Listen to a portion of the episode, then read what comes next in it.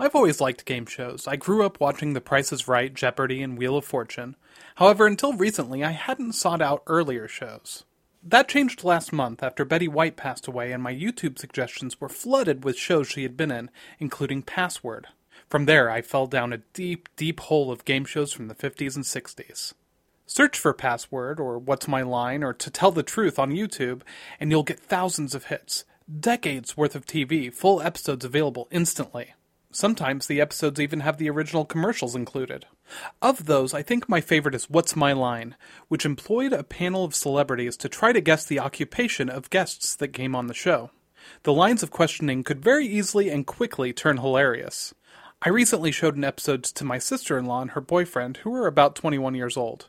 The show always had one celebrity mystery guest, and I wanted to pick an episode with a celebrity they would know. They didn't know Jerry Lewis or Desi Arnaz or Jane Fonda. Finally, I found one with someone they would at least have heard of Ronald Reagan. Of course, in this context, in 1953, he was absolutely nothing like what they knew of him. My wife got me the board game version of Password for my birthday a few weeks ago.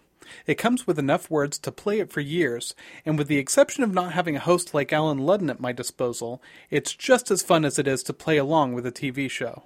For KMUW, I'm Sam McConnell.